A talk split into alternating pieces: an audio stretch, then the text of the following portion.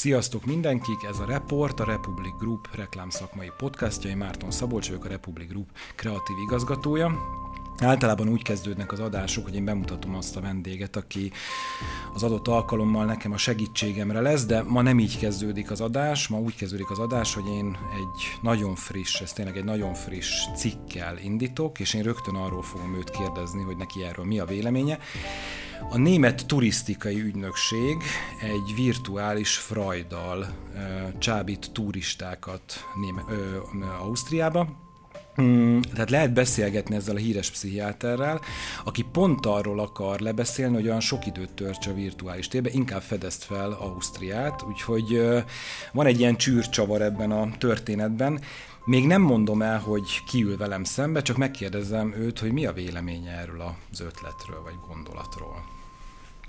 Hát első megközelítésben paradox helyzetnek tűnik az, hogy hogy az ellenkampányunk, amiben egyébként mi is megszólalunk, félemfelkeltő stratégiának egészen jó, vagy, vagy abból a megközelítésből ez egy díjazható elképzelés. A, a gyakorlatban nem tudom, hogy mennyire működik, mert saját tapasztalataim alapján azt látom, hogy akik annyira elmélyültek a digitális világban, hogy akár egy ilyen megszólításra is válaszolni tudnak, azok nem biztos, hogy könnyedén belesétálnak egy ilyen kommunikációs stratégiába, vagy ilyen kampány, vagy akkor érzi is a motiváltságot, hogy akkor azt a helyet felkeresse. Sokkal inkább el tudom képzelni egy ilyen alanyról, hogy kattintások után végül a virtuális térben fogja megnézni azt is, hogy milyen Ausztria és hogy milyen destinációkat lehet tudott felkeresni. Ki tudja, hogy nem ez volt a cél. Na most már lerántom a leplet azért a, a vendégemről. A mai adásnak a vendége dr. Guld Ádám, a Pécsi Tudományegyetem kommunikáció és média tudományi tanszékének docense, média kutató. Milyen beszélgetünk arról, hogy mit is jelent a média kutató, meg hogy mivel is foglalkozol te pontosan nap, mint nap, de előtte mivel ez a podcast, ez tulajdonképpen egy podcast sorozatnak a második epizódja, ezért mindenkinek felhívnám a figyelmét az első adásra. Az előző adásban az immerzív, azaz ilyen átjárható, interaktív, virtuális terekről beszélgettünk. Akkor is egy kutató volt a vendégem.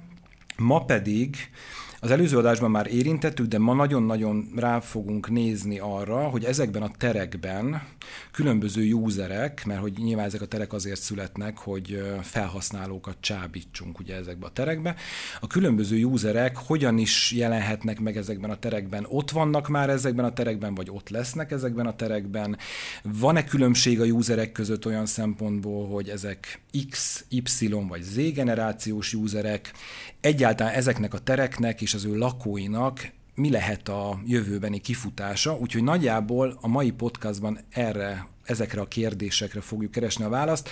Azt már az előző podcastban is említettem, hogy nem teszünk pontot a mondatok végére, sokkal inkább kérdőjelek lesznek a mondat végén, nem lesznek nagy állásfoglalások, mai megélésünk lesz, 2022-ben mit gondolunk erről, és ezt megpróbál, megpróbálunk valamiféle ilyen, ilyen víziót, ilyen előképeket felvázolni azzal kapcsolatban, hogy hova is mehet ez az úgynevezett ilyen metavilág. Úgyhogy én azzal kezdem, Ádám, hogy hogy azt fogom, neked, azt fogom tőled kérdezni, mert nekem van egy elképzelésem, egy hipotézisem azzal kapcsolatban, hogy a különböző generációk virtualizációban máshol tartanak, erről is beszélünk egy kicsit. Ezeknek a generációknak vajon a virtuális énje az milyen, tehát hogy milyen egy X-nek, egy Y-nak vagy a Z-nek, hogy állnak ők ebben, ebben a virtuális világban, keresésben, tudásban? Beszélhetünk egy kicsit arról is, hogy hogyan állunk mi a világhoz képest. Van-e különbség Magyarország vagy egy nem nyugat-európai tengeren túli országnak a digitalizációjában, virtualizációjában? Le vagyunk-e maradva? Szóval nagyon, ez most egy nagy kérdés csomag, és ezeket szépen-szépen majd rész, részről része meg fogjuk beszélni. Szóval virtualizáció, virtuális én, mi, avatárjaink, stb. stb. Van-e, van-e az egyes generációban itt különbség, vagy hogyan, hogyan is állunk ezzel most? Én amikor erre a kérdésre válaszolok, akkor mindig először, el, először azt szoktam elmondani, hogy amikor generációkról beszélünk, akkor azért az a tisztában kell lenni mindenkinek, hogy a generáció, mint értelmezési keret, az, az valójában mit jelent. Ez ennek a kérdésnek a megválaszolásához is nagyon fontos, úgyhogy erre szeretnék itt is kitérni.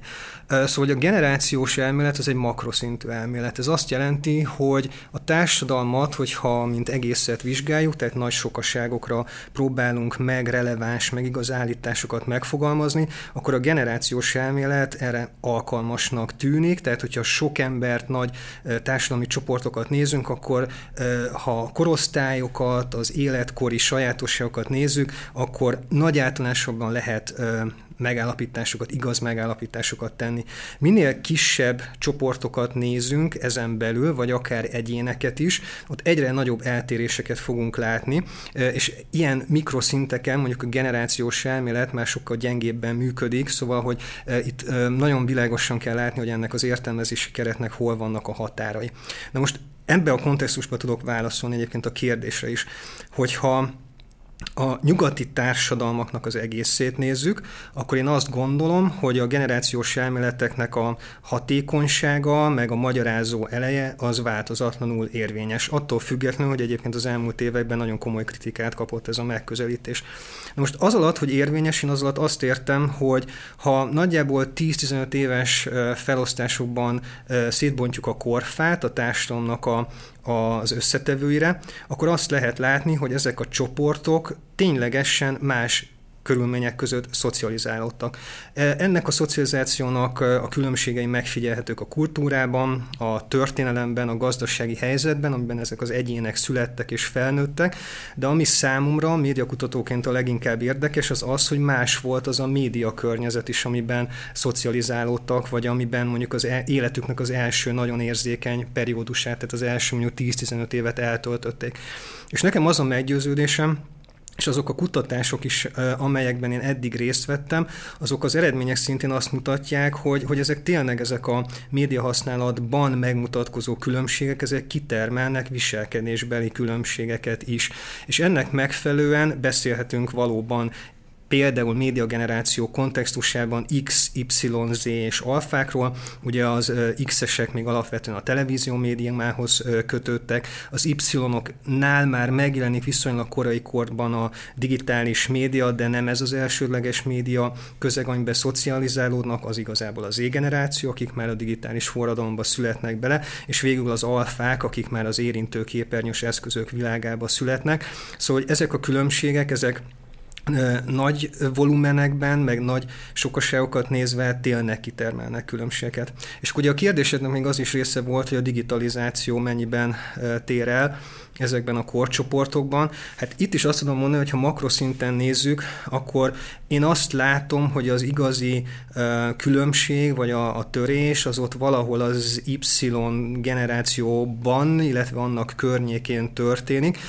Ahogy az előbb is említettem, hogy az X generáció még televíziós környezetben szocializálódik alapvetően, tehát hogy ők inkább megérkeznek a digitális térbe úgy, hogy van már egy előéletük, egy múltjuk. Az Y-ok viszonylag gyorsan megtanulják kezelni ezt a közeget, és, és elég otthonosan mozognak ebben a világban. Egy Z-generációs számára pedig egészen természetes az, hogy a digitális térben is jelen van, és szintén kutatások alapján lehet azt állítani, hogy egy átlagos Z-generációs, például a, a, amikor a saját életéről, vagy a saját um, viselkedéséről, a társadalomban való létezéséről nyilatkozik, akkor például nem is tesz feltétlenül éles különbséget a között, hogy mi az, ami a digitális térben történik vele, és mi az, ami pedig a valós világhoz kapcsolódik, akár mint élmény, akár mint tapasztalat, vagy ami nagyon lényeges, mint társas kapcsolat. Érdekes, hogy ezt mondod, mert az előző adásban egyébként ez szóba került, és beszélgettünk arról, hogy néha a virtuális térben megélt élmény, tapasztalat olyan emlékké alakul, mint hogy ez a valóságban történt volna meg, szóval így keveredik bennük valahogy ez a két dolog. Igen, ez valóban így van, és a, az elmúlt évek kutatási eredményei alapján azt látjuk, hogy az égeneráció esetében tényleg összemosódnak azok a tapasztalatok, benyomások, érzések, érzelmek, amik a való világhoz, a valós térhez és időhöz kötődnek, illetve azok, amelyeket a virtuális térben élnek meg. Nagyon érdekes azt látni, ez is évek óta foglalkozik a szakma, hogy mi lett ennek a háttere. És nagyon sok kutatás megvilágítja azt, hogy a a mai Z-generációsok, hogyha a generációk tapasztalatot hasonlítjuk össze, akkor az egyik legmagányosabb generációnak tűnik. Szám szerint, amikor arról vallanak, hogy hány emberrel tartanak szoros kapcsolatot fent, illetve hogy hány barátjuk van, akkor szám szerint ez ennél a generációnál a legalacsonyabb évtizedek óta. Tehát a valós időben és térben élő kapcsolataik meglazulnak, illetve szám szerint ezek kisebbek. Viszont ezzel párhuzamosan párhuzamosan azok a tapasztalatok, meg élmények, amit a digitális térben élnek meg, az nagyon sokszor felértékelődik. Ezzel is gyakorlatilag ennél a generációnál lehet először találkozni, hogy vannak olyan online barátok vagy ismerősök, akikkel egyébként a kapcsolat érzelmi intenzitása az gyakorlatilag ugyanolyannak tűnik, mint hogy ők a valós térben is ismernék egymást, ezzel szemben lehet, hogy soha az életben nem találkoztak. Illetve egy másik ilyen tapasztalat, ami leszűrhető ezekből az élményekből, hogy nagyon sokszor, nagyon sokszor romantikus kapcsolatok, tehát szinte társkapcsolatra emlékeztető érzelmi tapasztalatok alakulnak ki pusztán a digitális térben, anélkül, hogy egyébként valós találkozásra sor kerülne. Uh-huh. Ezen megyünk tovább, mert ez egy nagyon fontos elem lesz szerintem a későbbiekben. Tehát valahol összemosódik az ő fizikai valója ezzel a virtuális énnyével. Tehát, hogy ennek a határai az ő esetükben valahogy képlékenyebbek, mint mondjuk a korábbi generációk esetében. Ez gond vagy nem gond? Ez, ez, ez okozhat problémát, vagy nem okozhat problémát? Mert én most, ahogy így beszélsz, nekem az jut eszembe, hogy, hogy húha, húha, ez valahogy nem, nekem nem, uh-huh. valahogy fura. Szerintem nagyon összetett a kérdés, és itt is szét kell szálazni az erre vonatkozó választ személyiségtípusok szerint. Tehát, hogyha így probléma fókuszú kérdésként teszed fel, hogy probléma ez egyáltalán, akkor azt tudom mondani, hogy egyes emberek esetében ez nagyon komoly probléma tud lenni, de ezek tipikusan azok a helyzetek, amikor valakinek a médiától függetlenül is elég komoly problémái vannak, vagy családi problémák, vagy személyiségfejlődéssel kapcsolatos zavarok, vagy olyan fajta frusztráció, negatív érzelmek, negatív érzelmi folyamatok, amikben már talán azelőtt belekeveredett, hogy a médiában különböző tapasztalatokat gyűjtött volna. Most akkor nézzük, hogy konkrétan miről van szó. Tehát azoknál a fiataloknál, akiknek az offline élete teljesen háttérbe szorul, ott az nagy probléma tud lenni, hogyha túl nagy hangsúlyjal jelenik meg az életükben a digitális tér, és abban az ő saját maguk digitális reprezentációja. Nagyon sokszor, ez például Instagram influencerek esetében figyelik meg, hogy azoknál a fiataloknál, akik eszmetlen sok időt töltenek ebben a környezetben, és nagyon sok képet töltenek fel magukra a digitális térben, mely képek egyben tulajdonképpen az ő személyiségüknek a reprezentációjaként jelenik meg, ők saját magukat elkezdik tárgyasítani, tehát hogy valahol megszakad az a szoros kapcsolat, ami összefogná, vagy összetartaná az identitást, és kialakul alakul egy háttérbe szululó valós személy és egy elburjánzó digitális identitás. Aminek egyébként nagyon sokszor az a kockázata, hogy az a megkreált digitális identitás, ami az online térben jelen van, az Hát egyrésztől izgalmasabbnak tűnik, mint amilyen egyébként az a személy a valóságban. Nagyon sokszor vonzóbb is fizikailag, sikeresebbnek is tűnik, és az egész körül kialakul egy olyan fikciós környezet, ami aztán már a valóságtól teljesen elszakad. Tehát ilyen esetekben ez, ez tényleg problémás tud lenni, mert sajnos már ilyen eseteket is ismerünk, amikor ez akkora frusztrációt okoz, hogy, hogy abból egészen komoly problémák is lehetnek, tehát hogy, hogy mondjuk egyes influencerek esetében személyiség teljes összeomlása, vagy akár öngyilkossági kísérletek, tehát ez nagyon-nagyon szélsőséges irányba el tud mozdulni. De azt hiszem, hogy az eseteknek ez egy nagyon elenyésző százaléka, de vannak erre példák. Ami a mainstreamben jellemző, tehát ami a fiataloknak a döntő többségére azt hiszem, hogy érvényes, az az, hogy azért úgy alapvetően ők el tudják egyelőre ezt a két szférát különíteni, és, és persze egy átlag fiatal is viszonylag nagy energiákat fektet abba, hogy az ő online reprezentációja a közösségi média terekben az, az megfelelően vonzó legyen, meg megfelelő a korosztály által elvárásként megfogalmazott uh, tulajdonságoknak, meg igényeknek eleget tegyen, de azért érzi a határokat, meg, meg, meg ezt a kettőt még úgy szét tudja választani.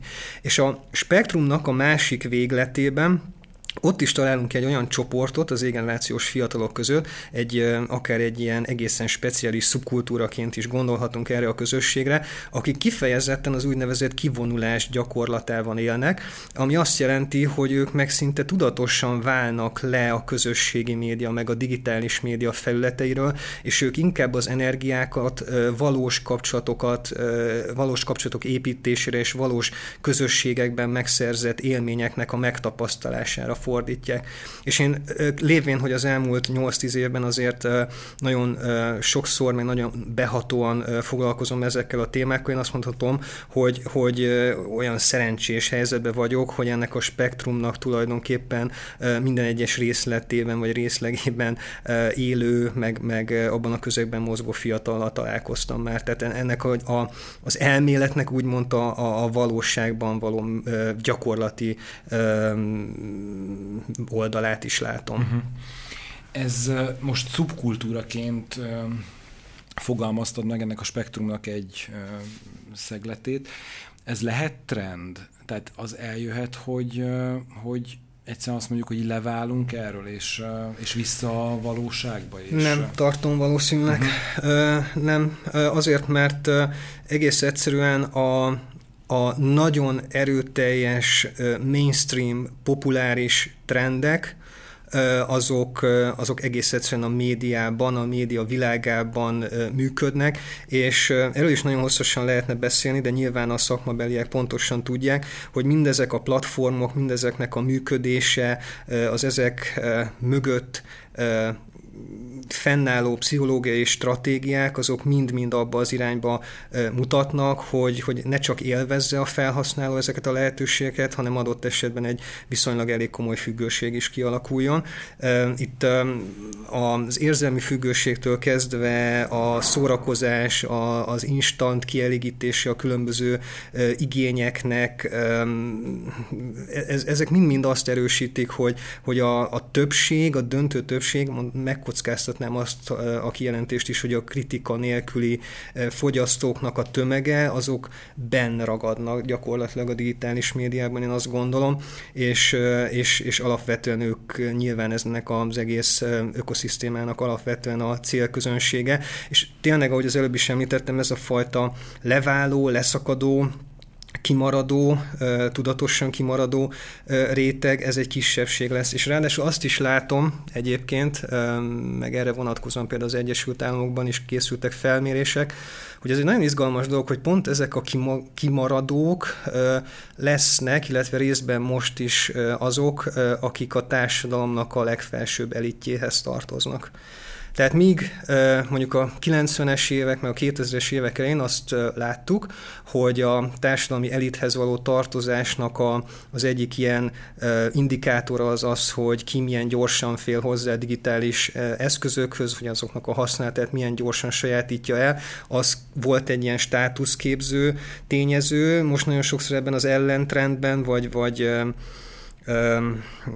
ezzel ellentétben ható irányzatban meg pont a kimaradás válik kvázi sikké. Ez nem azt jelenti, hogy ezek a rétegek digitális analfabéták, tehát nyilván ők is egyébként részben ezeket az eszközöket használják, de nagyon lekorlátozzák ennek a, a, a hatókörét, e, és funkcionálisan használják nagyon tudatosan olyan dolgokra, amik például mondjuk az ő karrierépítésüket szolgálja, vagy az oktatási előmenetelüket segíti elő, de mondjuk a szabadidejüket azt nem virtuális telekben, meg digitális valóságokban töltik, mondjuk videójátékoknak a, a, a játszásával, hanem, hanem azzal, hogy például közösségi táborokban e, valós kapcsolatokat gyűjtenek, ami pedig a networking szempontjából az most látszik, hogy a jövőben valószínűleg e, óriási előnyt fog e, jelenteni számukra. Jó, mi maradunk a mainstreamnél, azért maradunk a mainstreamnél, mert ugye ez mégiscsak egy reklámügynökség, ahol ülünk, és ugye azért a kommunikációnak a nagyon-nagyon nagy szeletét ugye a, az átlagember, a mainstream teszi ki. Úgyhogy róluk fogunk beszélgetni. Akkor csak egy nagyon gyors, érintettük már, de csak így nagyon gyorsan, hogy ezt a követ így most így letegyük, és aztán kicsit tovább lépjünk, aztán meglátjuk, hogy mi épül a végén, hogy és tudom, hogy ahány ember annyiféle virtuális, meg jelenítése, tehát hogy én is mutatok magamról valamit a social médiában, és mindenki más is. Szerinted nagy általánosságban mekkora a szakadék a, a mi valós személyiségünk és a, a social média terekben, virtuális terekben megmutatott személyiségünk között? Ez egy smink, uh-huh. vagy egy plastikai sebészet? Tehát, hogy... Hát, hogyha a nagy tömeget, uh-huh. az átlag felhasználót nézem, akkor uh, ez a kegyes hazugságok jut erről eszembe. Tehát, hogy azt hiszem, hogy azért az embereknek a döntő többsége azért nem kreál teljes fikciós valóságokat azáltal a kép alapján, vagy azáltal a kép által, amit saját magáról a virtuális térben kreál, de hogy azért azt mindenki tudja, hogy a közösségi médiában, a digitális térben megjelenő identitásunknak azért a pozitív oldala van kidomborítva az esetleg döntő, messze menő többségében viszonylag ritkán látunk szerintem olyan posztokat, hogy, hogy mi nem sikerült, hogy, hogy hány kilót nem adtam le, hogy hányan nem akartak velem barátkozni, meg azok a képek is viszonylag ritkák, amikor a szombatestét valaki egyedül ücsörögve tölti, és mondjuk filmeket néz, tehát ugye a, a social médiában megjelenő képek azok mindig az életnek azért a napos oldalát mutatják.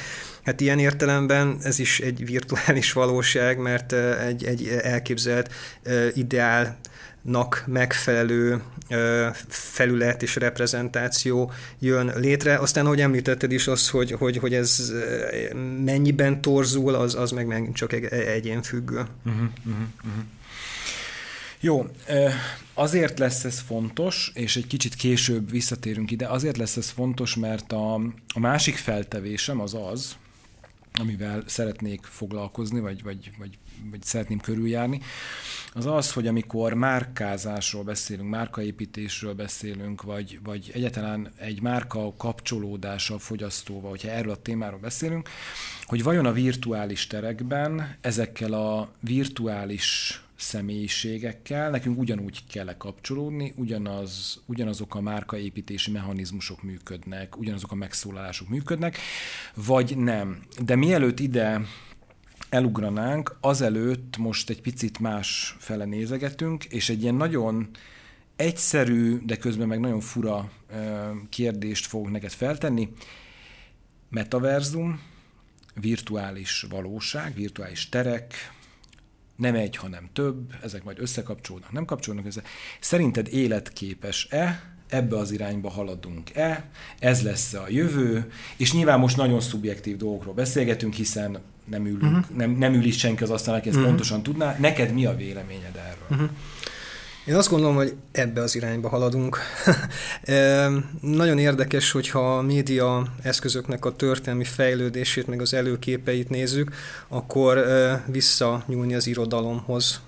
És hogyha az irodalmat nézzük, akkor szinte az összes olyan eszköznek, ami egyébként digitális eszköznek, ami jelenleg a hétköznapjainknak a, a megszokott ö, ö, eszköze, ö, az, a, azoknak van valami irodalmi előképe. Tehát például így a, az okos eszközöknek, érintőképernyős eszközöknek, mondjuk a Star Trekben volt már egy ilyen előképe, vagy valaki ismeri a Szárnyas fejvadász című ö, filmet, ott például a digitális ö, mozgó reklámtáblák és okos ö, hirdetéseknek már van egy előképe, és ugyanígy egyébként a metaverzumnak is van egy ö, irodalmi előképe. E, tehát, hogy egy viccesen félig meddig viccesen akarjuk ezt a témát megközelíteni, akkor azt mondhatjuk, hogy ha ezt leírták az irodalomba, akkor ez biztos ez is így fog megtörténni.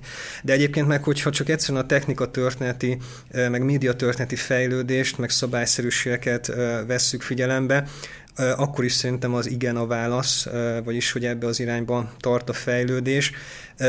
Igazából a nagy kérdés, és szerintem most a legtöbb embert ezzel kapcsolatban szakembereket ez foglalkoztatja, hogy, hogy ez milyen gyorsan fog megtörténni. És erre vonatkozóan azért nagyon széttartó előrejelzések vannak, hát még a legoptimistább elképzelések szerint is igazából itt valóban használható és valóban jelentős felhasználói élményeket nyújtó eszközöket majd csak 15-20-25 év múlva fogunk látni.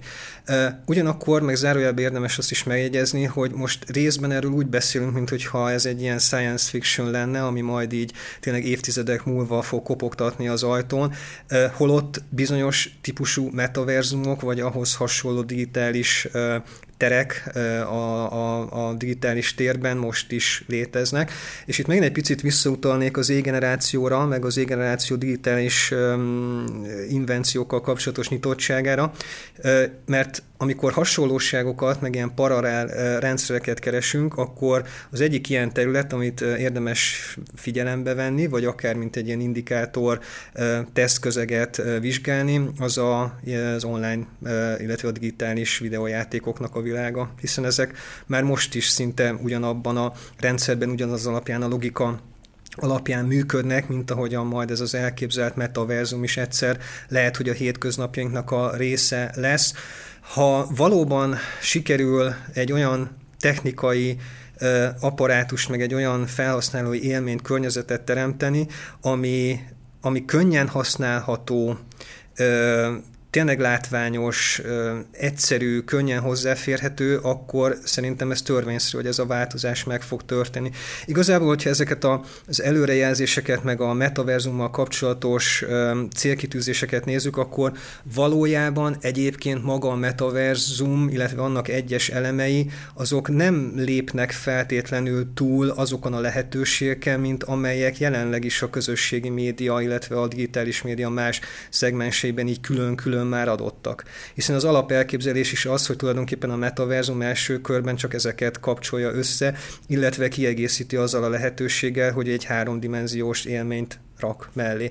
De hát mondjuk az is a fejlődésnek egy ilyen lépcsőfoka lesz, hogy, hogy azért nagyon sokan a metaverzumot első lépésként nem egy háromdimenziós, teljesen önálló valóságként fogják megismerni, hanem az előrejelzések szerint a legtöbben ezt a az új digitális környezetet hagyományos okos eszközökön, kétdimenziós képeken keresztül fogják először látni, meg megtapasztalni, úgyhogy ennek is lesz egy ilyen, feltétlenül lesz egy ilyen elnyújtott fejlődési folyamata, és akkor visszakanyarodva és lezárva ezt a gondolatmenetet, én azt gondolom, hogy ebben a kontextusban is a Z-generáció az egy trendsetter nemzedék lehet.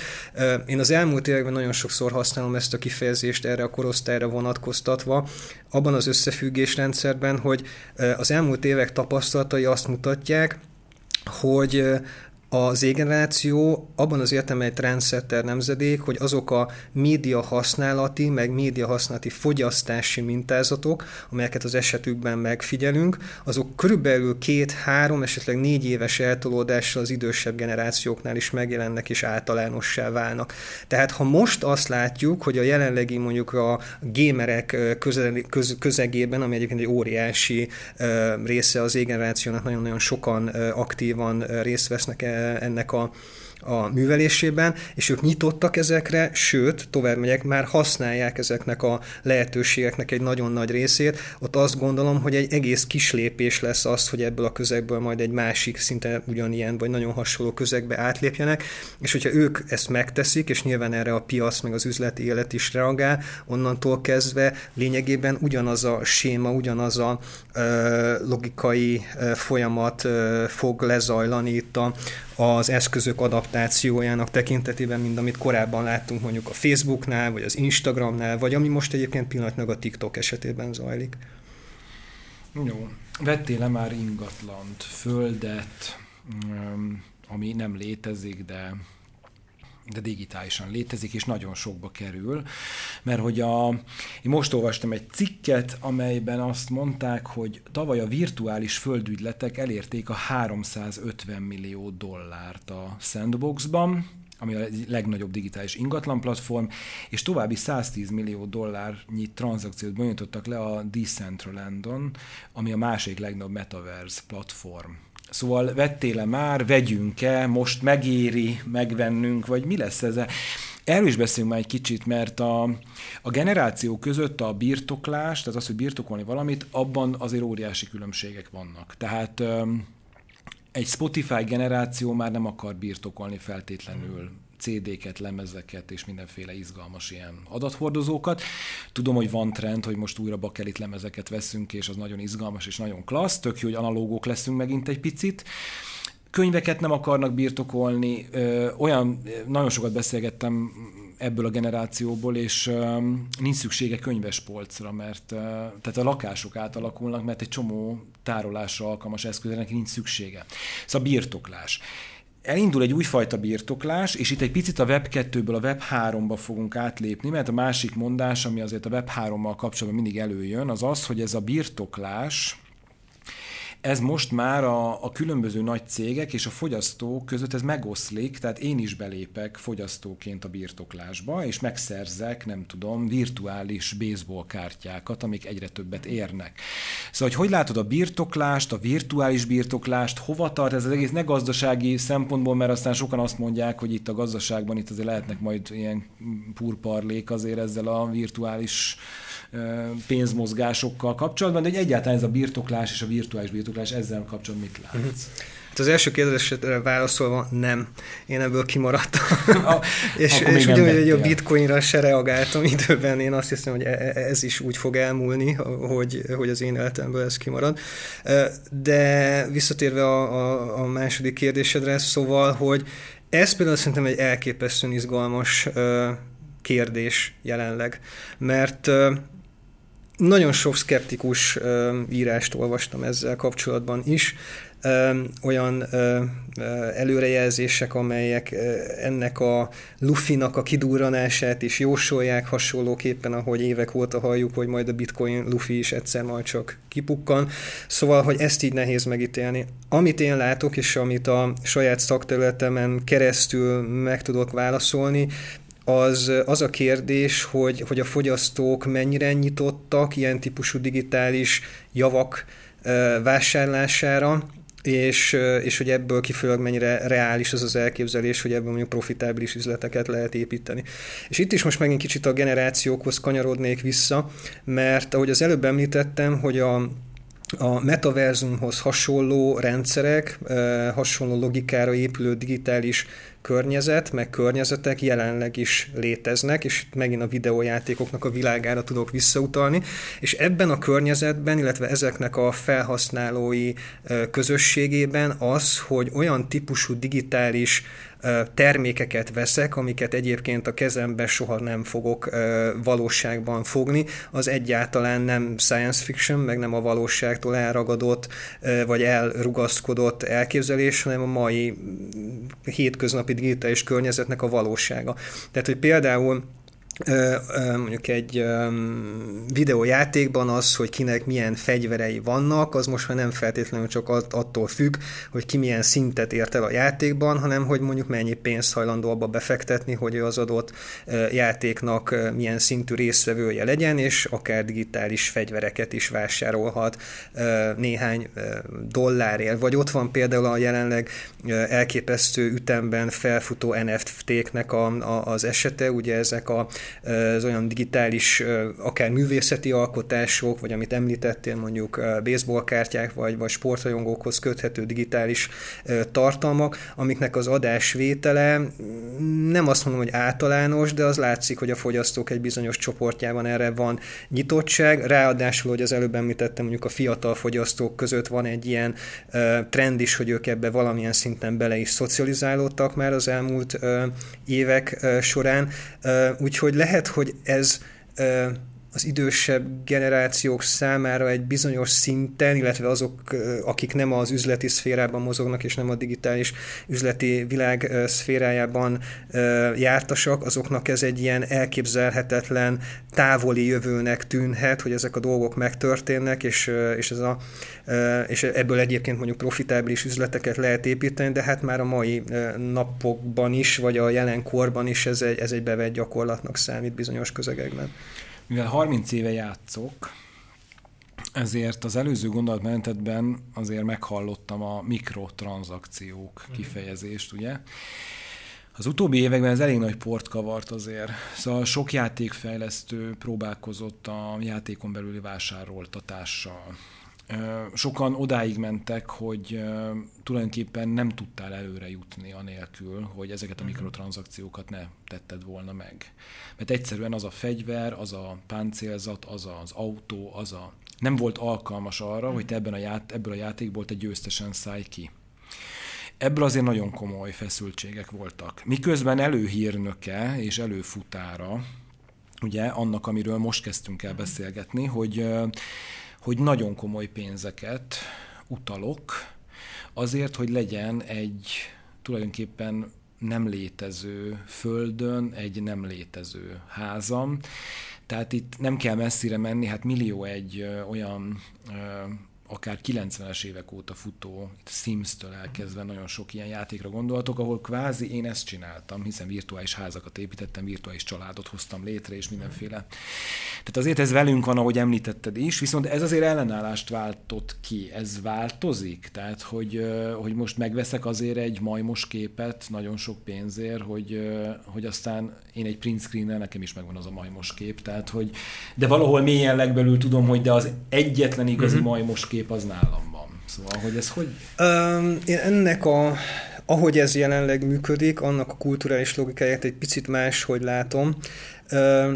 Itt nem feltétlenül, és erre te is utaltál az előbb, tehát nem feltétlenül a birtoklási vágy lehet egy ilyen aktusnak a motivációja, hanem mondjuk az a fajta rajongói, támogatói szándék, ahol én ezzel az akcióval, hogy valakinek a digitális termékét megveszem, ezzel mondjuk az ő tartalom előállítói gyakorlatát támogatom. Én nagyon sokszor ezt most így látom, tehát nagyon sok olyan például influencerek esetében tapasztalható ilyen, hát ilyen crowdfundingra emlékeztető finanszírozási rendszerekkel lehet találkozni, ahol a termék megvásárlásában nem a birtoklási aktus az, ami igazán hangsúlyos, hanem tudom azt, hogy jó, ezt most kvázi szimbolikusan megvettem, de itt a lényeg az, hogy én azzal azt a számomra fontos vagy értékes online tartalom előállítót tudom támogatni, egy, akinek egyébként megfogyasztom a műsorait. Szóval ez, ez egy nehéz kérdés szerintem, és, és valóban itt a másolhatóság kérdése az egy, az, az egy alapvető probléma, mert hogy persze ez elvileg úgy van kitalálva, hogy nem lehet, de hát a digitális térben mégiscsak mindent lehet sok esetben, szóval hát nyilván ez, ez, ez, ez meg kicsit tovább vezet erre a blockchain típusú rendszereknek a működésére, ami megint csak részben a jelen részben a jövő, ezt nehéz szerintem előre uh-huh. belülni. Igen, de ez alapján akkor virtuális demokrácia se lesz, ugye? Ezt jól sejtem. Mert hogy nem mindenki vásárolhat majd ilyen földeket. Tehát tulajdonképpen az a fajta, azon gondolkoztam, hogy vajon a virtuális terekben nem egyformák vagy egyenlőek vagyunk-e. Nem. Ez most sem így van. Mert hogy hozzáférni, hozzáférünk ugyan, tehát a lehetőség úgy tűnik, hogy adott ahhoz, hogy ha van egy telefonom, már pedig az okostelefon penetráció Magyarországon azért iszonyú magas.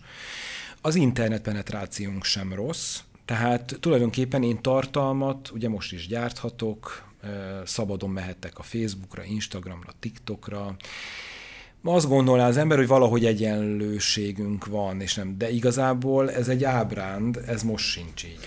Abszolút nincs így, és igazából itt a különbség, meg az egyenlőtlenségnek a dimenziói a humán tényezőkben vannak, tehát hogy Um, itt a digitális jártasságnak a kérdése az, ami szerintem nagyon lényeges, és ez nem is kell egyébként előre futnunk a metaverzumig, mert ez így volt már a digitális térben tíz évvel ezelőtt is, és most is így van. Tehát amit említettél, az egy nagyon jó, meg egy érzékletes hasonlat, hogy az elvi lehetősége annak, hogy én egy digitális eszközön keresztül bármilyen tudáshoz és tartalomhoz hozzáférhetek, az mindenki számára adott. Akinek egyébként van egy eszköze, meg egy, egy hálózati kapcsolata.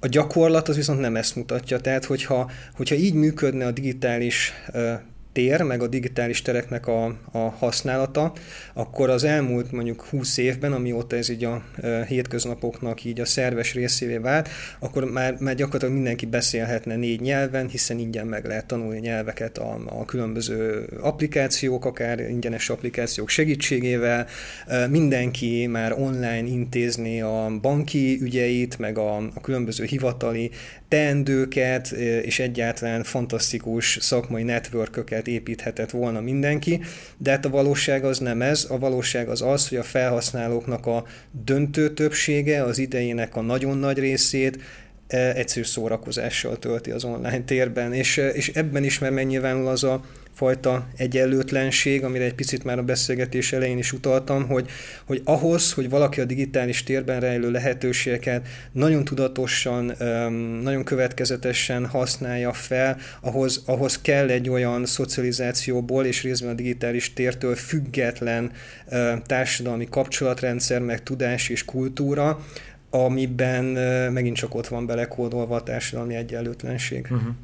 Ezzel egy újabb marketing, reklám alap követ fogunk lehelyezni olyan szempontból, hogy akkor a különböző státuszok, a különböző perszónák, fogyasztói perszónák ugyanígy megmaradnak, hiszen hogyha ezek a különbségek megmaradnak, akkor a különböző marketing célzásokban nekem ezeket figyelembe kell venni, igaz? Tehát ilyen uh-huh. szempontból akkor megint maradunk, tehát még mindig működhetnek azok az elképzelések és gondolatok, ahogyan felépítettük, amikor azt mondtuk, hogy nem tudom, ő egy B-státuszú, amikor azt mondtuk, hogy ő kisvárosi, amikor azt mondtuk, hogy ő nem tudom, értelmiségi családból jön, tehát akkor ezek a eddig működő ilyen, ilyen mechanizmusok tulajdonképpen továbbra is élhetnek.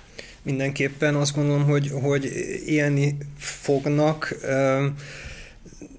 Az a, az a folyamat, amiben benne vagyunk jelenleg, az, az azért a valóságtól, meg a valóságnak a, a, a viszonyaitól nem tud teljesen elszagadni. Tehát, hogy, hogy persze, hogy most ennek a beszélgetésnek is azért az alapvető témája az a virtuális világ, meg a digitális világ, de, de azért a materiális környezet határozza meg még jelenleg alapvetően az életünket. Tehát, hogy, hogy az, hogy mennyi pénzt keresünk, vagy amit az említett, hogy, hogy hol lakunk, hogy az egy nagyváros, egy vidék, vagy melyik országban, melyik kontinensen.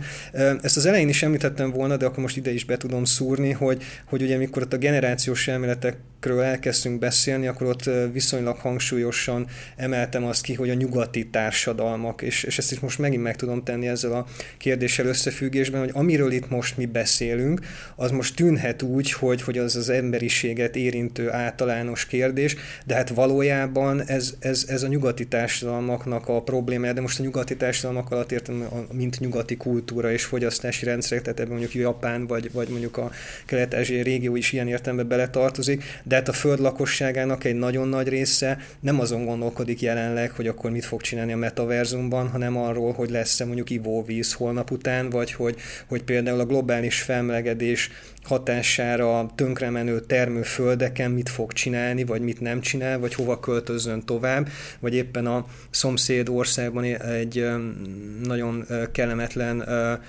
politikai folyamat eredményeként háború dúl, ahol szintén a valóság az, ami olyan szinten szól közbe és szakítja meg a, a normál hétköznapoknak az átlagos rendjét, hogy, hogy én azt hiszem, hogy az emberiség nagyon közeli jövőjében sokkal nagyobb kihívásokkal kell szembenézni, az emberek döntő többségének annál, mint sem, hogy, hogy a metaverzum eluralja az egész bolygót, és minden embernek a gondolkodásában ez legyen az elsődleges uh-huh. probléma, ami felmerül.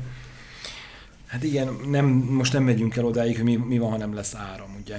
Most Például. Odáig, odáig most nem megyünk el, igen. Jó. Um, beszéltünk egyénekről, megbeszéltünk generációkról, egy kicsit beszéljünk már ilyen csoportosulásokról is. Mostanában, és ennek is lesz majd jelentősége szerintem a kifutás szempontjából, mostanában elég sokszor előkeveredik ez a buborék kifejezés, ez a vélemény buborék kifejezés, stb. Mm, az adásban nem szoktunk, a podcastban nem szoktunk politizálni, de most a politikából hozok egy példát, semmilyen előjellel. Egyébként nagyon sok ilyen buboréknak az a megélése volt április harmadika kora délutánig, hogy máshogy alakulnak a dolgok. Ez szerintem nagyon jól rávilágított arra, hogy mennyire nem látunk ki buborékokból.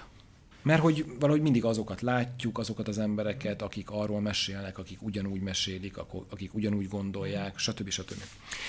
A metaverzum az feloldhat buborékokat, vagy, vagy ennek ugyanaz lesz a lényege, hogy végül is én bemegyek egy, egy ilyen világba, a magam kis közönségével, én olyan meta házi buliban leszek, én olyan meta sörözésen leszek, én olyan meta edzőteremben leszek, nem tudom.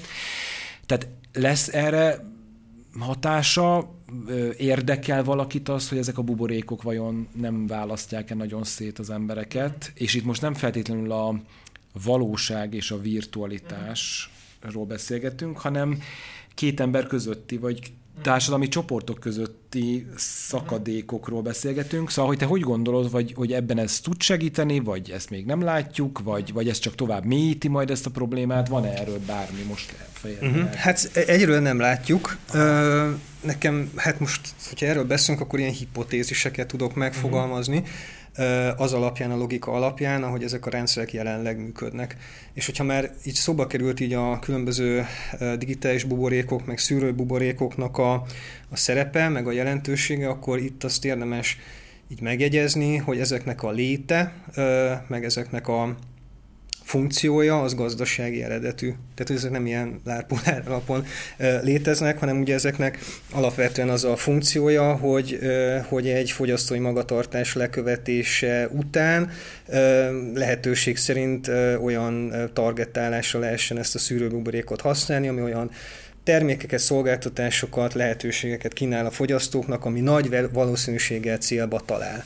Na most, hogyha azt elfogadjuk, hogy ez jól működik gazdasági szempontból, feltetően azért egész jól működik, akkor miért engedni el ezt a lehetőséget a következő fejlődési szakasz, amit mondjuk nevezünk akkor most metaverzumnak, ami egyébként kiinduló pontját tekintve ugyan arra a közösségi média hálózatra épül, ahol egyébként ezt begyakoroltuk, hogy ez hogyan megy. Úgyhogy én nem gondolom, hogy, hogy ettől mondjuk így eltávolodnának, vagy erről szeretnének mondjuk ezek a gazdasági óriás cégek, meg, meg, meg ezek az üzleti szereplők leválni. A másik dolog szerintem, ami itt egy fontos szempont, és ez megint ugye egy üzleti szempont, és és erről is azért lehet hallani, de talán ennek a diskurzusnak nem az a, az elsődleges eleme, ami az emberekkel így szembe jön, az, az az, hogy a metaverzum kialakításának egyáltalán az ötlete, meg a szándéka is alapvetően a, a korábbi Facebook gazdasági érdekeivel párhuzamosan zajlik, és ugye itt a háttérben történt egy csomó olyan változás, ami a Facebooknak a digitális térben történő marketing célú felhasználási, meg használati lehetőségét bekorlátozza. Itt most az Apple-től kezdve a Google változásokon keresztül csomó mindenre lehet gondolni, és azzal az előre meneküléssel, hogy ők létrehoznak egy olyan környezetet, amit feltétlenül majd a felhasználók ráadásul azokkal az eszközökkel, azoknak az eszközöknek a segítségevel tudnak elérni, amit ugyanez a cég gyárt, így még sokkal közelebb tudnak kerülni a felhasználókhoz, meg, meg sokkal közelebbről tudják lekövetni az ő viselkedésüket, magatartásukat, aminek a végcélja megint csak az, hogy aztán a nap végén ebből olyan piacosítható adatokat, meg információkat e, tudjanak leszűrni, ami profitot termel. Szóval, hogy ennek az egésznek a hatásmechanizmusa, meg az egésznek szerintem a gazdasági logikája az abba az irányba mutat, hogy, hogy nem igazán érdekes senkinek, legalábbis az üzleti szférában talán, hogy, hogy ezektől ezektől a buborékoktól így nagyon-nagyon távolra kerüljünk, hiszen ezek egyszerűsítik le ezt a fajta targetálási mm. Tehát akkor tulajdonképpen én olyan VIP bulikba fogok majd virtuális jegy hirdetéseket kapni, amit Debrecenben valaki más nem fog megkapni, mert rám lövik majd be. Hát én ezt valószínűsíteném. De ettől függetlenül egyébként az is egy érdekes dolog, hogy, hogy szóval azért a, a felhasználóknak um, van egy olyan rétege, és ők kifejezetten egy nagyon határozottan médiatudatos rétegnek tekinthetők, akik egyébként folyamatosan, tudatosan kikilépnek már most is a saját buborékukból, és, és beiktatnak például olyan egyszerű hétköznapi gyakorlatokat, mint hogy, hogy direkt feliratkoznak mondjuk annak a politikai um, hírportálnak a, a híreire is, amivel ők mondjuk hétköznapokban nem biztos, hogy egyet értenének, de akkor is látni akarja, és ez ugye egy kilépés abból a rendszerből, amiben egyébként őket bezárná adott esetben egy ilyen digitális um, környezet. Vagy vagy egy nagyon egyszerű dolog, ezt is sokszor szokták így emlegetni mondjuk a Facebook környezetbe, hogy, hogy nehogy már letiltsuk azokat az embereket, hogy az embernek van egy ilyen indítatása alapból, akik folyamatosan a mi világnézetünknek, vagy politikai nézetünknek nem megfelelő tartalmakat posztolnak. Pont azokat az embereket kell bent tartani, mert ők nyitnak ablakot a digitális buborékunkra, és rajtuk keresztül tudunk esetleg olyan híreket látni, ami másokat is érdekel, akik szintén nem hozzánk közel álló világnézettel rendelkeznek. Szóval ennek vannak most is létező egyszerű gyakorlatai, de, de ez megint csak egy kisebbség. Uh-huh, uh-huh. Hm. Jó.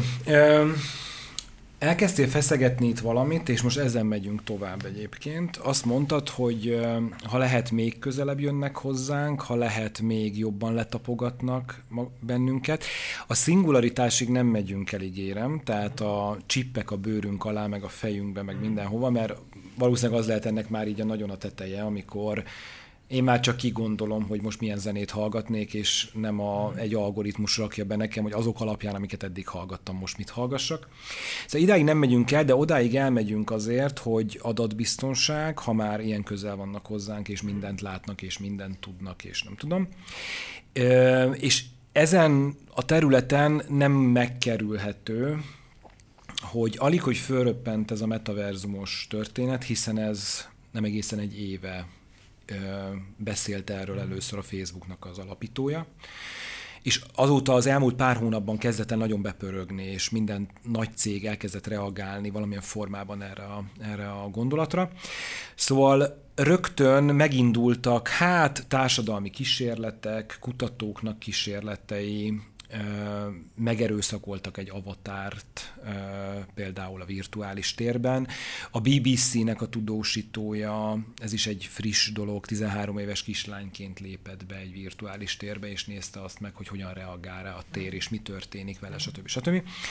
Úgyhogy Beszélgessünk egy picit, az elején mondtam, már beszélgetünk, és mondtam, vissza fogunk ide térni, beszélgessünk egy picit arról, hogy, hogy az avatárjaink, a viselkedésünk, a, azok a mintázatok, viselkedés mintázatok, fogyasztói mintázatok, amikben mi egyébként a valós térben mozgunk, hogy ezek annyira lesznek messze, ugye azt beszéltük, azt mondtuk, hogy a virtuális énünk és közöttünk mondjuk az a különbség nagyon leegyszerűsítve, hogy az élet pozitív oldalát látjuk, mindig a napsütést és a... Hogy ez vajon a... Mert hogy ugye neten vásárolunk mindent, nagyon, szinte bármit lehet, ugye a nagy bevásárlás is meg lehet, a repülőjegyet is, a mozit is, bármit.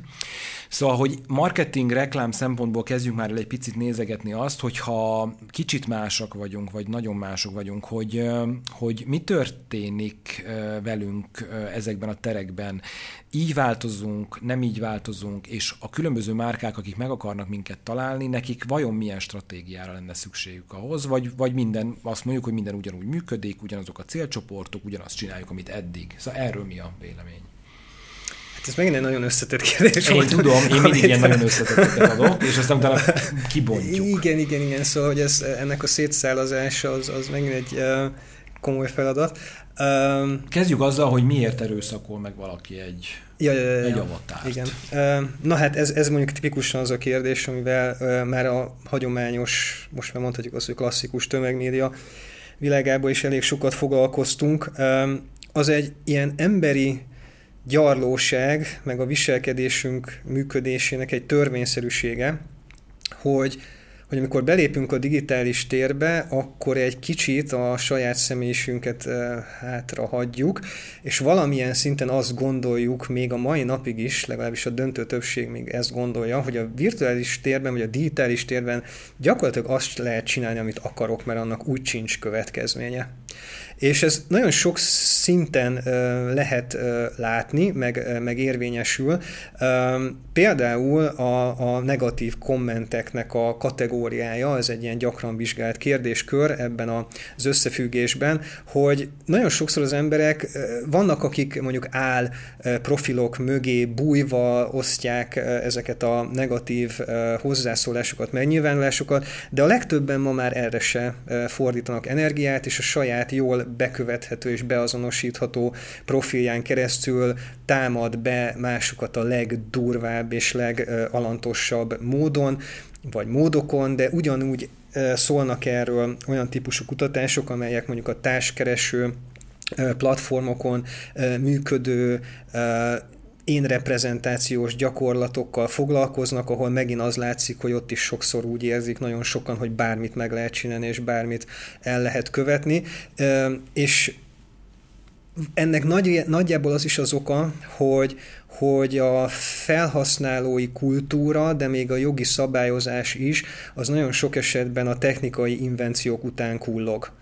Tehát, hogy egész egyszerűen az történik, hogy, és ez most már sokadik esetben történik így egyébként akár a metaverzum kapcsán is, hogy hogy van egy, egy újítás, van egy új technológia, amit még nem is értünk igazából, azt se tudjuk pontosan, hogy mire fogjuk használni, mondjuk a metaverzum esetén ez kifejezetten jelenleg még így van, de mondjuk van már, már is van beta verzió, már is gyakorlatilag kirakjuk a piacra, és, és elkezdjük használni, holott még az előző, vagy hárommal ezelőtti eszközökben sem vagyunk biztosak, hogy azt most megfelelően vagy jól használjuk el, vagy vajon annak például kiépült egy olyan felhasználó, felhasználói kultúrája, ami mondjuk egy ilyen stabil, biztos működést feltételez, és ez szerintem ez, ez, ez, ez nagyon komoly problémákat vet fel, akár a a virtuális valóságok esetében is, és azok a példák is, amik egyébként, amiket felhoztál,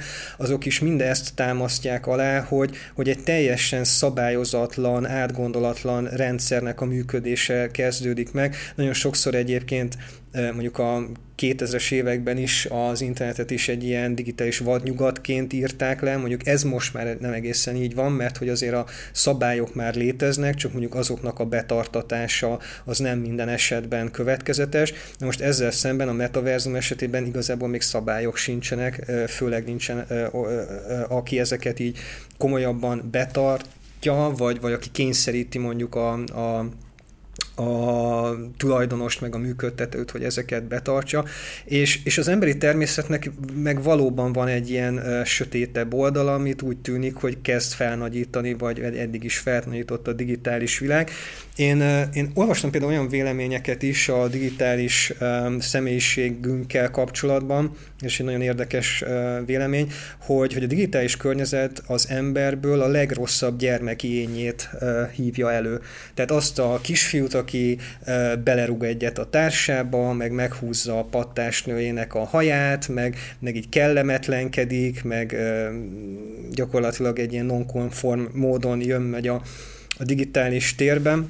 Szóval én azt gondolom egyébként, hogy, hogy ez nem hogy csak az, az elkövetkezendő 10-20 évnek a kihívás, hanem már az előző 10-20 évnek is egy ilyen nagyon komoly feladata volt, hogy, hogy tanuljuk meg használni ezeket a lehetőségeket, meg hogy épüljön ki ennek egy olyan kultúrája, meg gyakorlata, ami élhetővé is teszi ezeket a helyeket, és, és nem feltétlenül mondjuk mint a metaverzum esetében az első néhány hír az, az, az a kapásból visszaélésekről szól, meg, meg különböző ilyen kicsit ilyen morális pánik keltéssel összefüggő kontextusban jelenik meg. Mhm, csak beszúrok egy...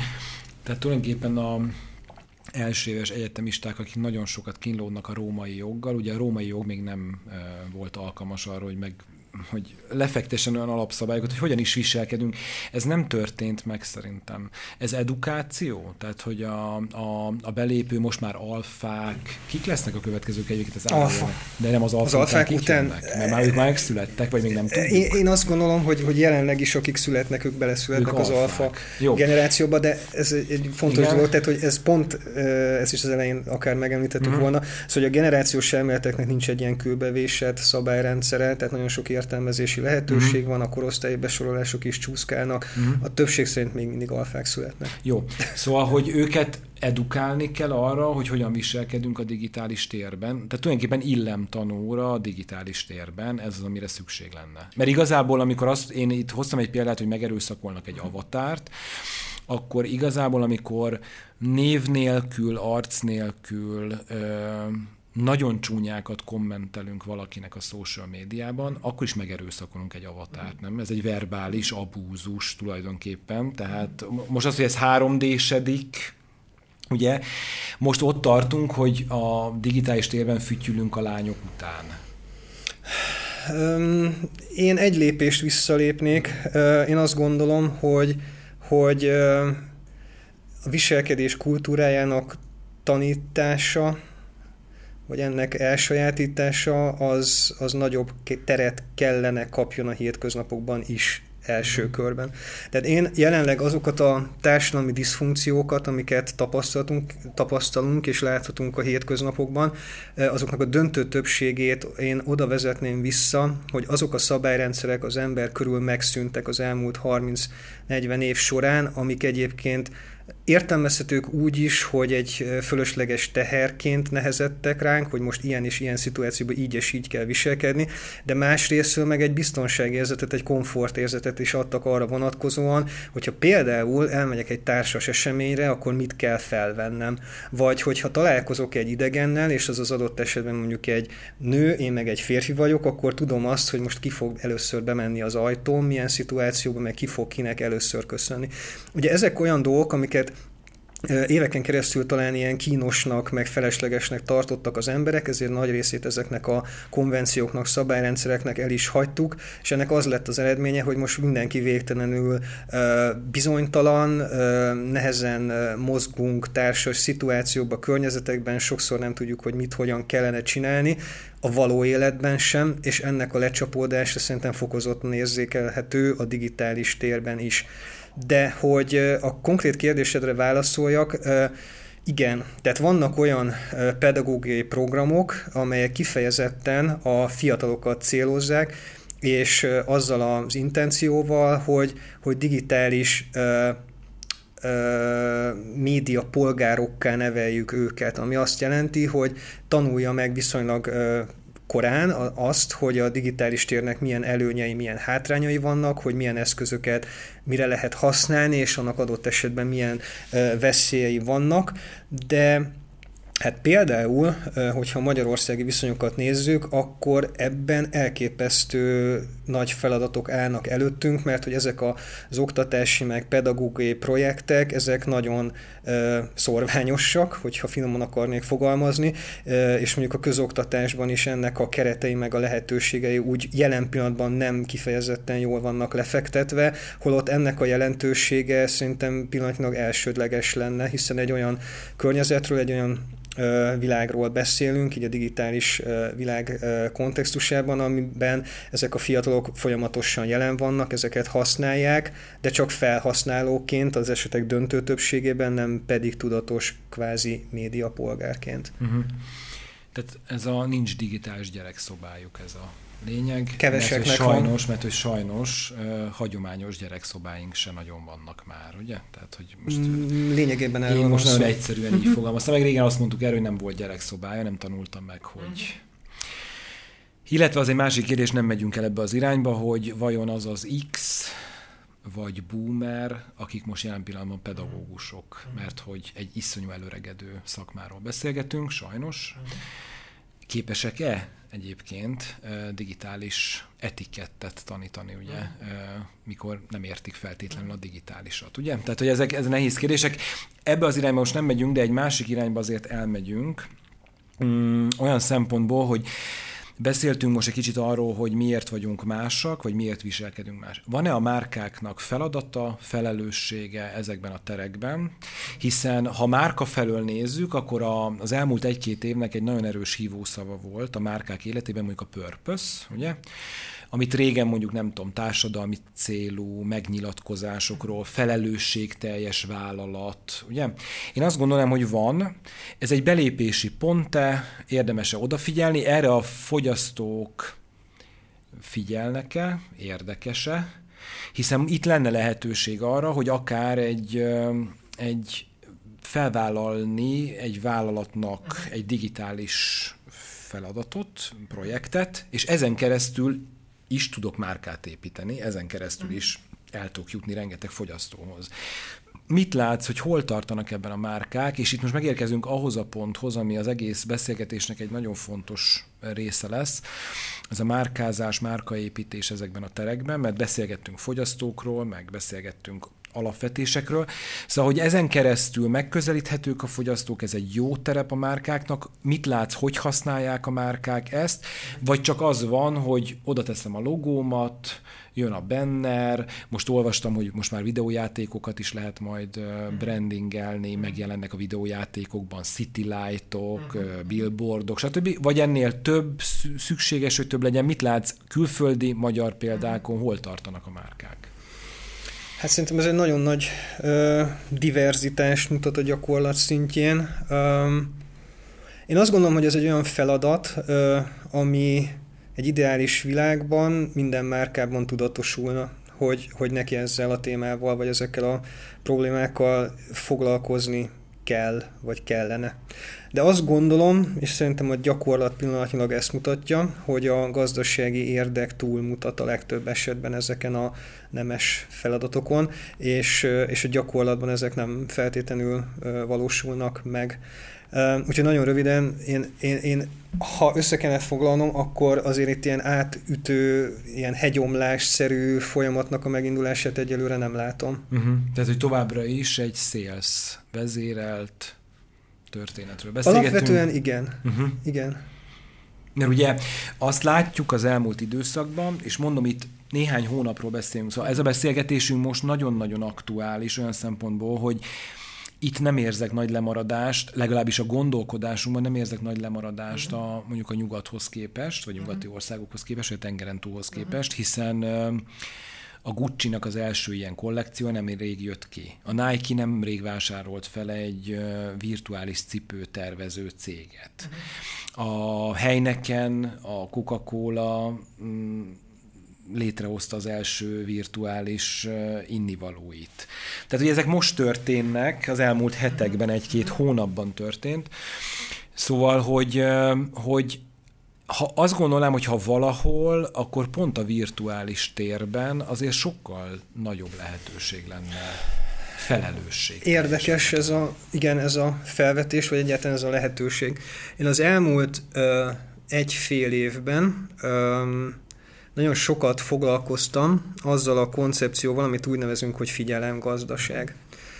És ennek a különböző vetületeivel, meg olyan trendelőrejelzésekkel, ami ennek az alakulását próbálta így projektálni, hogy mi, mit várhatunk egyáltalán, és, és mi lesz a jövő.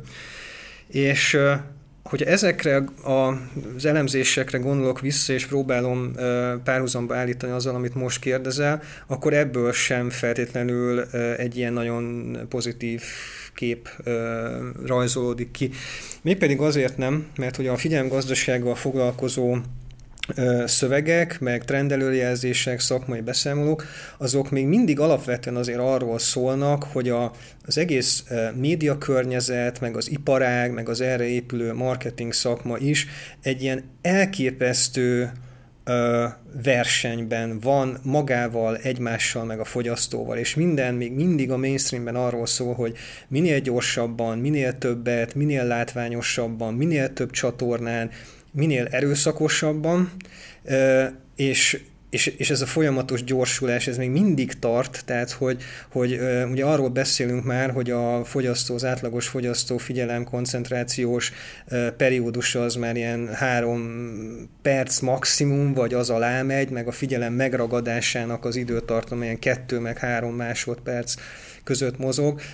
Szóval ez, ez a mainstream, és az erőjelzések szerint is továbbra is ebbe az irányba fogunk haladni, és emellett az, hogy vannak néhány, vagy van egy-két olyan kiemelkedő márka, amely ennek picit ellen tud tartani, hát az egy ilyen, hogy mondjam, szóval ilyen, ilyen kedves fejlemény, de, de hogy, hogy nagyon sok esetben azért ez, ez még mindig egy kisebb szegmense ennek az egész világnak, még akkor is, hogyha most itt nagy cégekről beszélünk, de azért a, a márkáknak a döntő nagyobb többsége az erre még nem igazán készült fel, vagy, vagy, vagy olyan vállalatokról beszélünk, akik erre igazából nem is akarnak pénzt fordítani például, tehát mondjuk ilyen gazdasági megfontolás megoldásból, vagy egyszerűen azt gondolják, hogy, hogy amit eddig csináltak, az, az is jól működött, majd most ráteszünk még egy lapáttal, és akkor az ugyanúgy tovább működik, és, és ugyanúgy e, fogják tudni hozni a számokat, e, de, de ez a fajta minőségre törekvés, vagy, vagy, vagy az a fajta most az előző kérdésre visszatolok, ilyen, ilyen kicsit ilyen fogyasztó nevelés és tudatosítás, az, az, az szerintem viszonylag ritkább még mhm. mindig. Hmm. Most megfordítom egy kicsit, ki lehet maradni? Tehát megteheti szerinted az elkövetkező egy-két évben egy márka, hogy ő nem kezd el ebbe az irányba nézelődni, gondolkozni, szakemberekkel beszélni? Aha. Én azt ö, gondolom, hogy egyelőre attól függ, hogy milyen márkáról van szó. Tehát, hogy, hogy, hogy globális márkák nem tehetik meg, szerintem az egyértelmű. Tehát, hogy a nagy márkáknak ebbe akkor is valamilyen szinten most investálniuk kell, hogyha saját maguk egyébként nem is feltétlenül hisznek abban, hogy, hogy ez így ebbe az irányba fog fejlődni. Itt nyilván az egész piacnak van egy most per pillanat egy nagyon jól érzékelhető lendülete, ahogy megindult ebbe az irányba.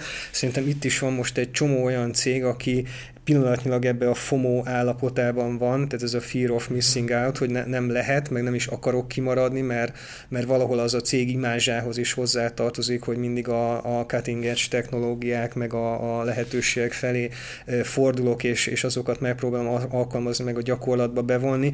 De én már azt gondolom, hogy, hogy mondjuk középszinten, vagy, vagy tényleg egy általános, mondjuk egy lokális márka szintjén ez, ez egyelőre nem, nem a túlélés garanciája, vagy, vagy a, a, a szent grál, ami most, hogyha a kezébe kerül, akkor majd ezzel... Ez oké, okay. uh-huh.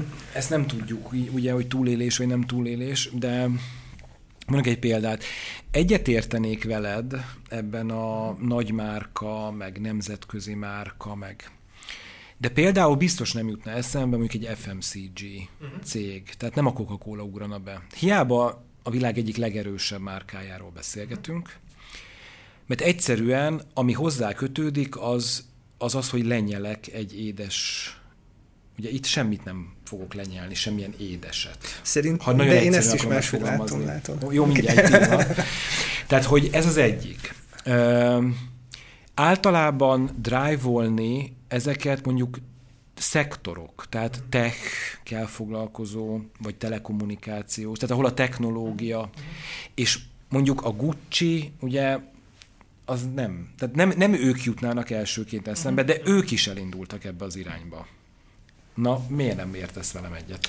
Mert szerintem a Coca-Cola az hát minimum a 80-as évek óta nem a cukros üdítőitalról szól, hanem egy imázs, egy életérzés akár a konkurenciának, amikor bevezették a Pepsi People kifejezés még valamikor, tehát az sem arról szólt alapvetően, hogy egy cukros italt iszom, hanem, hanem mindaz a kreatív koncepció, érze, életérzés, attitűd, akár a sztárok, celebek, akik belefolytak ugye a promóciós kampányokba, és azok az imázsok, amik a videókban megjelentek, az, az pedig egy olyan átadható életérzés, vagy egy olyan élmény, akár tartalomfogyasztási szinten megtapasztalható élmény, amit például el tudok képzelni a digitális világban is. De most megfoglak, Aha. most behúztalak a csőbe. Mert hogy nyilván, ugye azért ismerem a Coca-Cola-nak a márkaépítését, azért figyelem, egy reklámszakembernek azért nyilván ez megvan. Ez igaz. Na de ugye azt beszéltük, hogy sales generálás. Uh-huh. Ő neki mégiscsak cukros üdítőt kell eladni, ugye? Uh-huh. Tehát mennyire konvertálható, mert amiben, mert amiben jelen pillanatban az e-commerce, tehát ami most egy iszonyatosan nagyot megy. Uh-huh. Tehát most már házhoz buborékba vagyok, mert tudom, hogy én azt hiszem, hogy mindenki házhoz rendel, de még nagyon sokan nem, de azért a KSH adatok mégiscsak azt mutatják, hogy iszonyatosan megy föl a onlineban elköltött pénz. Tehát azért ez van, hogy szállítatunk haza, meg ez az online-offline konverzió, ez az FMCG-nek, és nem egyetlen hozok FMCG-t, ez egy nagyon izgalmas dolog, mert amikor ott vagyok a boltban, és kiteszek egy POS anyagot, és azt mondom, hogy most kóstold meg, most harap rá, most nyerj vele, most a számítógépemtől elmenni a, a boltba és megvásárolni, ha még nem rendelek házhoz, ugye ez egy másik kérdés, szóval, hogy, hogy hogy konvertál, vagy ez csak építés, de akkor mégiscsak azt mondjuk, hogy valami mást is csinál a márka, és nem csak sales generál. Persze, picit most elbeszéltünk egymásról, uh-huh. tehát végülis ugyanarról beszéltünk, csak más megközelítésben, uh-huh. és ezért más szerintem a divatipar, mint amit te is felhoztál uh-huh. példaként, mert ugye ott ott az az egész koncepció, hogy az kialakult, meg ahogy beágyazzák mondjuk a virtuális vagy kiterjesztett valóság alkalmazásokat a, a divatiparban, ott ugye ott nagyon könnyű összekötni az azonnali vásárlással is, tehát meglátom magamra képzelem, vagy a virtuális valóság augmented reality segít is abban, hogy elképzelni, és már is kattintok arra, hogy meg is veszem. Most igen, tehát ilyen értelemben akkor az egy egészen más mert nyilván nem fog kattintani azért, hogy akkor rögtön kiszállítsanak nekem egy másfél decis üdítőt, de én egyébként azt gondolom, hogy, hogy ahogy a hagyományos tömegmédiában is például ezek az FMCG termékek és kampányok is működtek, az sem feltétlenül direkt módon ösztönözte a vásárlót arra, hogy akkor most leszaladjon a boltba. Tehát ilyen értelemben nem látok különösebben nagy változást mm-hmm. ebben a gyakorlatban. Mm-hmm. Jó, szóval akkor csak összefoglalva, hogy a customer journey, tehát én, mint vásárló, mondjuk én X vagyok, ugye én tévén szocializálódtam, ahogy itt az elején megbeszéltük, meg hogy hatnak rám dolgok, meg hogy döntök, stb. stb. Mm. És az, hogy mi történik a virtuális térben, és én, mint vásárló a virtuális térben milyen impulzusokat kapok, és hogy reagálok rád, én azt veszem ki így összességében a szavaidból, hogy ebben azért óriási változást te nem sejtesz, vagy nem gondolsz? Szerintem ez márka meg termék specifikus. Uh-huh.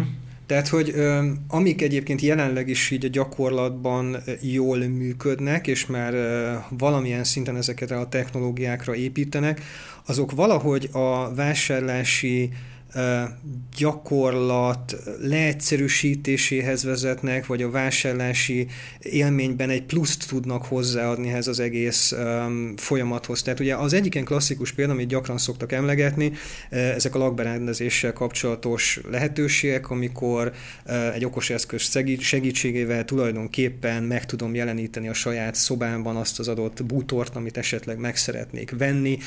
Egyébként divatipar is valami hasonlót csinál azzal, hogy olyan mintha felpróbálnám azt az adott ruhát, vagy el tudom képzelni, hogy hogy néz ki. Ezek, ezek tudnak olyan pluszt adni ezekhez az online vásárlási lehetőségekhez, amik, amik le tudják egyszerűsíteni valamilyen szinten talán a vásárlás folyamatát, akár csak annak a kockázatának a kizárásával is, hogy most passzol-e hozzám az a szín, vagy nem, vagy illik-e ide ez a bútor, vagy nem. Szóval ilyen területen szerintem ez okozhat akár a gyakorlatban is változást, illetve több embert terelhet abba az irányba, hogy akik jelenleg mondjuk nem vásárolnak olyan gyakran online termékeket, akkor a felismerve ezeket a lehetőségeket és ezeket megtapasztalva nagyobb valószínűséggel fogja, fognak már a jövőben mondjuk ilyen tranzakciókat lebonyolítani. Tehát, hogy ezt sem látom ennyire fekete-fehérnek, hogy igen vagy nem, hanem egész egyszerűen vannak termékek, vannak olyan szolgáltatási rendszerek, vagy, vagy brendek, akik nagyon jól tudnak már most is ezzel a lehetőséggel élni. Más esetben meg szerintem ez inkább egy ilyen lazább összefüggésnek tűnhet. Uh-huh. Tehát azért nem veszek majd meg egy terméket, mert a metaverzumban van, de, ered, de igazából nem vettem volna meg. Nem tartom valószínűleg. Uh-huh, uh-huh. Tehát az a szexisége, az a olyan helyzetben találkozok vele, tehát abban a... Ez most per pillanat fikció szerintem, ez a, hiszen tudom, ez a totális tudom. fikció uh-huh. szintje, mert azt gondolom, hogy hogyha most csak a jelenlegi viszonyokat nézzük, akkor ezeknek a, a technológiáknak a felhasználó szintjén lecsapódó élménye, vagy élmény szintje, az nem akkora, hogy, hogy, hogy tehát ezek nem, nem, nem a jelenről beszélünk ilyen értelemben.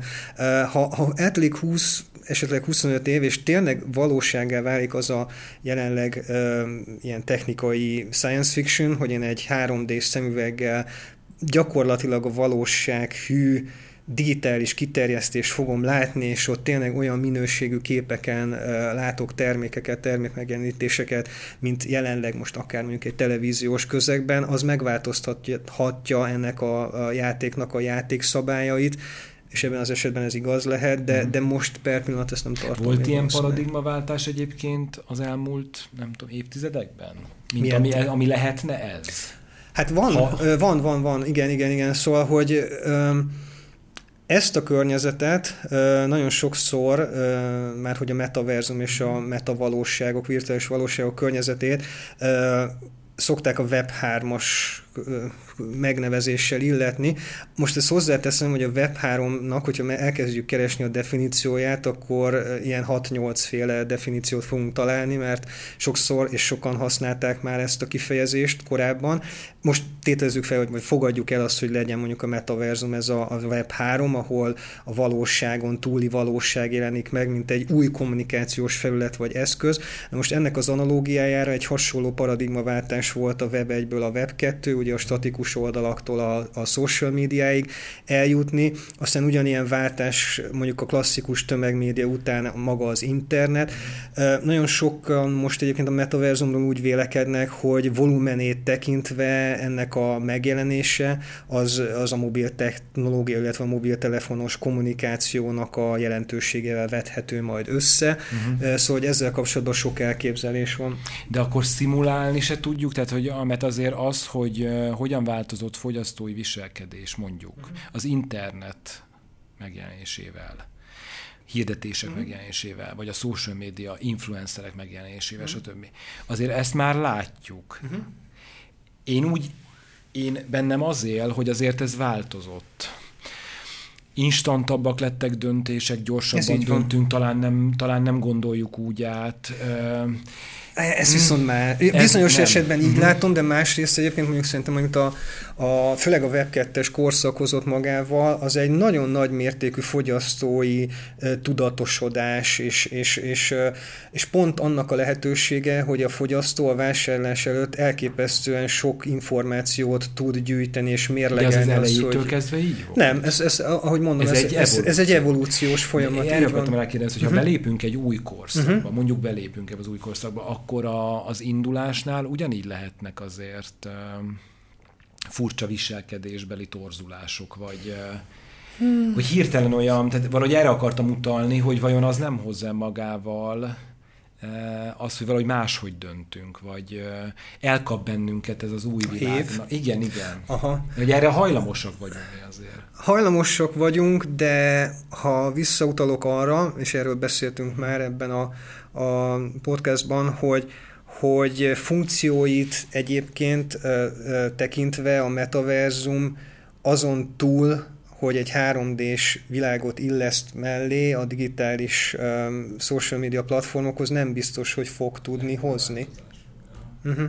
Mert hogy a rendszer, ugye amit már említettünk, hogy a metaverzumnak az alapgondolata az, hogy a meglévő platformok összekapcsolása egy rendszerbe, és ez kiegészítve a, a virtuális technológiákkal, tehát hogy ilyen tekintetben, és ez mondom megint csak hangsúlyozottan, ez egy hipotézis, én, én nem látom, hogy ez tud majd ebben az értelemben olyan melbevágóan új lehetőségeket hozni, de hát aztán ki tudja.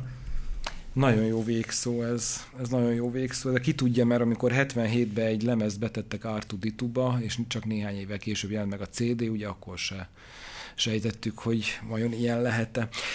Hú, én nagyon köszönöm, hogy itt voltál, nagyon szuper beszélgetés volt, én nagyon sok mindenre nem is azt mondom, hogy választ kaptam, de kérdéseket egészen biztosan. Úgyhogy köszönöm szépen, hogy megtiszteltél bennünket. Mindenki több búcsúzom. A mai adás vendége dr. Guld Ádám volt, a Pécsi Tudományegyetem Kommunikáció és Médiatudományi Tanszékének docense, médiakutató. Köszönöm Ádám, hogy eljöttél. Köszönöm szépen a meghívást. Ez volt a Report, a Republic Group reklámszakmai podcastja. Én Márton Szabolcs vagyok, a Republic Group kreatív igazgatója. Legközelebb két hét múlva találkozunk. Egy nagyon izgalmas témával folytatjuk a metaverzumnak a boncolgatását, de addig is mindenkinek szép napot, sziasztok!